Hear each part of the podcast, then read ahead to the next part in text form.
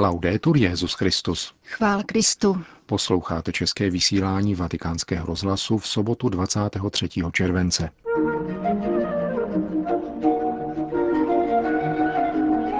Ředitel tiskového střediska svatého stolce přibližuje chystané setkání papeže Františka s polskými biskupy během jeho návštěvy v Polsku. Poučme se z dění v Turecku, vyzývá syrský biskup Anton Odo v rozhovoru s vatikánským rozhlasem. A závěrečná část eseje francouzského jezuity a psychoanalytika Tonio Anatrelli o dnešní mládeži. To jsou hlavní témata našeho dnešního pořadu, kterým provázejí Milan Glázer a Jana Gruberová. Zprávy vatikánského rozhlasu. Vatikán. Tuto středu představil ředitel tiskového střediska svatého stolce novinářům podrobný program papežovy návštěvy v Polsku, kam se vydá příští týden ve dnech 27. až 31. července, aby se v Krakově účastnil světového setkání mládeže. Oproti původně ohlášenému programu došlo ke dvěma změnám. Jednu oznámil papež sám během tiskové konference při návratu z Arménie, že totiž během své plánované návštěvy v bývalém nacistickém koncentračním táboře Auschwitz-Birkenau nehodlá pronést žádnou promluvu, ale bude se modlit v tichosti a prosit o milost slz.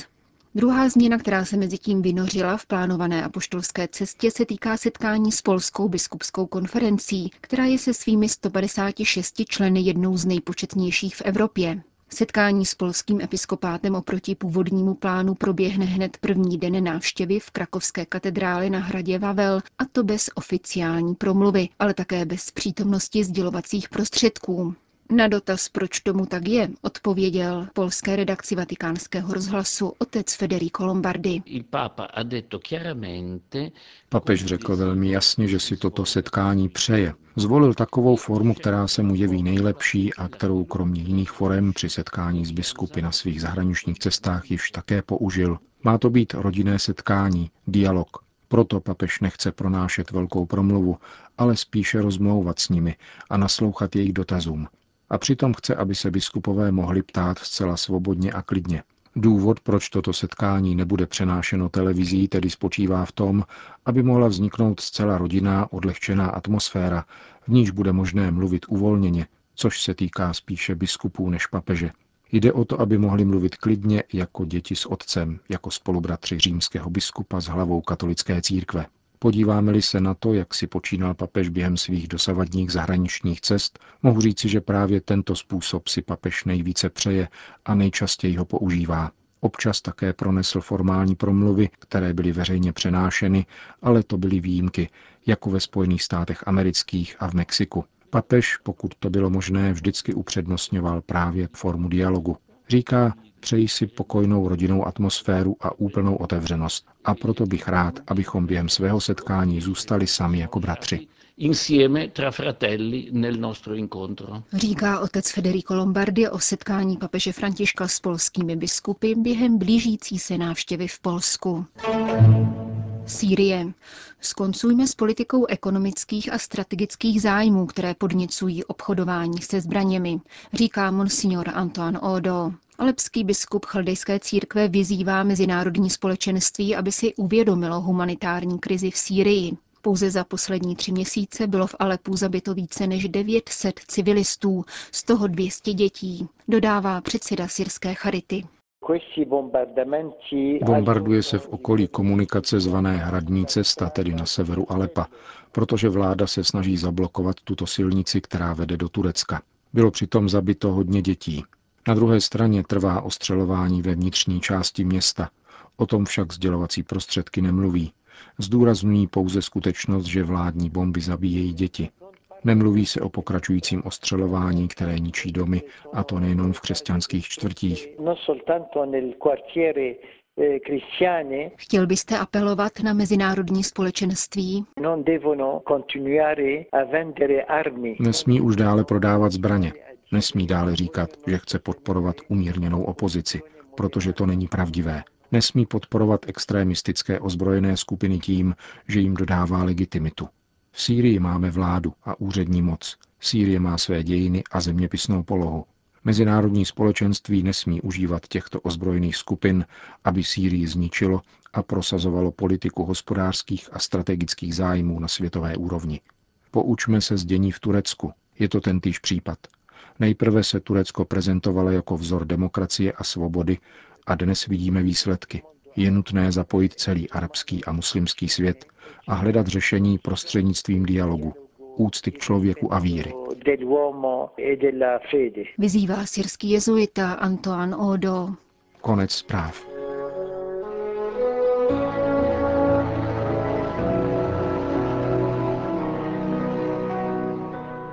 Mladí lidé, kdo jsou a co hledají. Esej francouzského jezuity otce Tonio Anatrelli.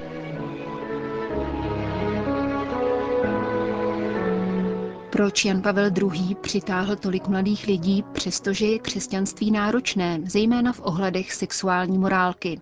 Tato otázka bývá často kladena a odpověď je na snadě. Kristovo poselství, které církev předává, bylo vždy náročné. Zároveň však bylo pramenem naděje. Žije se s ním obtížně jak na poli sexuality, tak ve všech dalších oblastech života. Bez nároků však nelze vybudovat nic pravého, důsledného a trvalého. Jan Pavel II. naznačil cestu, kterou se máme ubírat, abychom jako křesťané žili ve jménu boží lásky. Tato láska spočívá v hledání dobra a života sami pro sebe i pro druhé.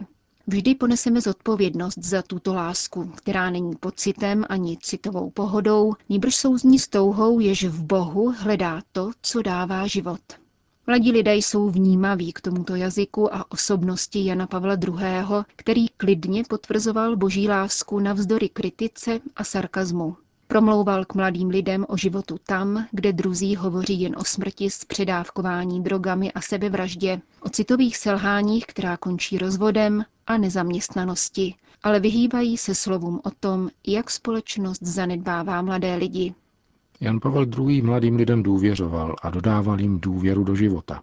Říkal jim, že žít, a to úspěšně, je možné a také jim vysvětloval, jak na to. Předchozí generace nepředali mladým lidem svá přesvědčení ani je nenaučili žít podle hodnotového systému, do kterého by se nepromítala jednotvárnost spotřební společnosti. Co tedy mladí lidé dělají? Míjejí bez povšimnutí své rodiče a obracejí se na starce, aby obdrželi to, čeho se jim nedostalo – Staří lidé, jako papež, je propojují s dějinami, s kulturní a náboženskou pamětí. Papeže a mládež nic nerozděluje. Když mladí lidé slyší rizí slova, vnímají, že si jich někdo váží a cení. Konečně nás někdo bere vážně. Ten člověk nám důvěřuje. Církvi se přisuzuje posedlost sexuální morálkou. Ačkoliv se toto téma týká pouze 9% papežových promluv a spisů, média si všímají výhradně tohoto hlediska a vše ostatní zakrývají mlčením. Pro tuto dezinformaci a manipulaci s papežskými promluvami je příznačná kauza prezervativ. Jan Pavel II. totiž mluvil úplně jinak. Vycházel z Evangelia a nepodléhal smýšlení svázanému s přechodnou módou. Apeloval na smysl pro lásku a zodpovědnost. Stejně jako Kristus se obracel přímo na lidské svědomí, aby je každý spitoval, dotazoval se na vlastní chování a zjistil, zda žije ve smyslu pravé, věrné a poctivé lásky vůči sobě i druhému člověku. Papež nepolevuje ve svém poslání. Úvahy o pohlavnosti nelze omezit na zdravotnickou osvětu, zvláště když se přitom nehledí na mravní zodpovědnost. Morálka se týká sexuality a nejenom sociálního života, pokud zde nemá dojít k pomílenému rozkolu. Křesťané jsou zváni, aby vycházeli z předkládaného vzorce a sladili své chování se svědomím ozářeným evangeliem. Postadolescenti touží vstoupit do života. Navzdory patrnému kulturnímu, náboženskému a mravnímu vykořenění se snaží najít přístupové cesty, protože často vyrůstali jen sami se sebou v kontextu šířícího se narcismu a nestálosti. Křehkost vlastního já, pojetí času redukované na chvilkové rozmary a okolnosti a vnitřní život omezený na pouhé psychické odezvy vrhají mladé lidi do individualismu. Některé z nich proto děsí závazek a institucionální vztah, ačkoliv touží po sňatku a založení rodiny. Později udržují důvěrné a hravé vztahy, samozřejmě s více lidmi, Tyto vztahy však zůstávají mimo okruh sociálních vazeb. Jejich psychologický profil je rovněž výsledkem výchovy, jejímž těžištěm je citovost, bezprostřední slast a také roztržka mezi rodiči, způsobená rozvodem, což mimo jiné zavdává příčinu k citové nejistotě, pochybování o sobě ve vztahu s druhým člověkem a chybějícímu smyslu pro závazek. Zde je možné podporovat realističtější výchovu, která by osobnost neuzavírala do adolescentních mentálních objektů, nýbrž v ní spíše podněcovala vůli k dospělosti. Současné generace mladých lidí uskutečňují tichou, avšak nikoli rozhodnou náboženskou revoluci. Povzbuzují křesťanské společenství k otázkám a sami nemají strach ukázat, že jsou křesťané. Nechtějí se dát zastrašit ani donutit k mlčení, natož pak snášet urážky. Mladí křesťané pocházející z Afriky, Latinské Ameriky, Ázie a Východu svou víru prožívají jako osvobození a emancipaci v Bohu, někdy včetně mučednictví, což by mělo dodat podněty starým křesťanským komunitám. Světové dny mládeže jsou pokaždé pro své mladé účastníky historickou etapou. O náboženství pak nelze mluvit stejně jako předtím. Ve sdělovacích prostředcích si toho ostatně snadno povšimneme – Většina informátorů a politických komentátorů, kteří jsou v zajetí určitých sociologických kategorií anebo klišé, nedokáže událost přesně zhodnotit.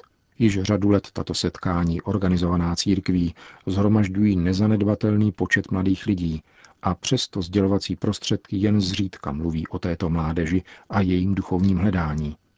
Nebudí tak velkou senzaci, aby se dostali do televizních zpráv.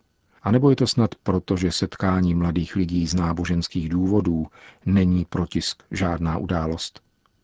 Podávání informací je často rozfázované, neladí s tím, co společnost prožívá a co se v ní pokojně připravuje, dokud se jednoho rána někdo nevzbudí s otázkou, co se nám to stalo.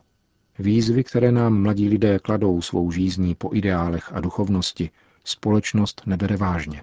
Církev neprožívá agonii, jak nám někteří podsouvají, níbrž naráží na ty též obtíže, jaké zažívají všechny jiné instituce, které trpí dopadem individualismu, subjektivismu a jisté desocializace.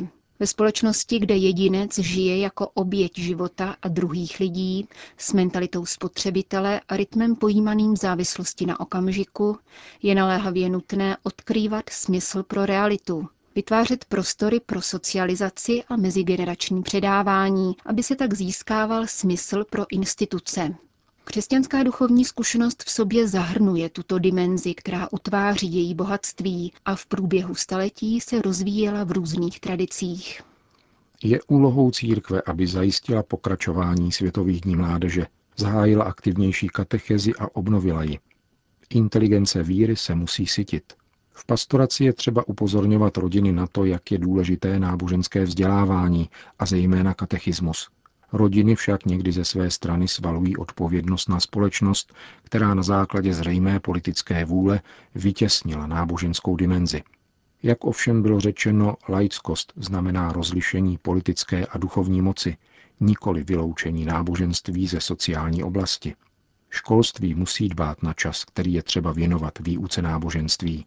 Jestliže je pravdou, že každý člověk může svobodně přijmout náboženskou víru či nikoli, společnost zároveň nemůže vykázat náboženský rozměr do roviny volitelné životní výbavy, do čistě soukromé a skryté oblasti s odůvodněním, že se z víry nemají vyvozovat důsledky pro život a společnost. Náboženství je sociální fakt, který nelze redukovat do privátní sféry. Je dokonce zdrojem sociálních vazeb a je dosud vepsáno do kalendáře. Na tuto privatizaci náboženského života, tedy mladí lidé při Světových dnech mládeže odpovídají hromadným ne. Duchovní život je lidská potřeba, kterou veřejná moc musí uznat, respektovat a ctít, protože je vlastní každému člověku a je jednou z podstatných složek sociální reality. Svatý Jan Pavel II. v poselství u příležitosti k 18. světovému dnu mládeže v roce 2003 připomněl, jakou roli dnes mohou mladí lidé zastávat Lidstvo naléhavě potřebuje svobodné a odvážné mladé lidi, kteří se odvažují jít proti proudu a přesvědčivě a s nadšením hlásat svou víru v Boha, Pána a Spasitele. Uzavírá francouzský jezuita Tony Anatrela svou esej o dnešní mládeži. Končíme české vysílání vatikánského rozhlasu. Chvála Kristu. Laudetur Jezus Christus.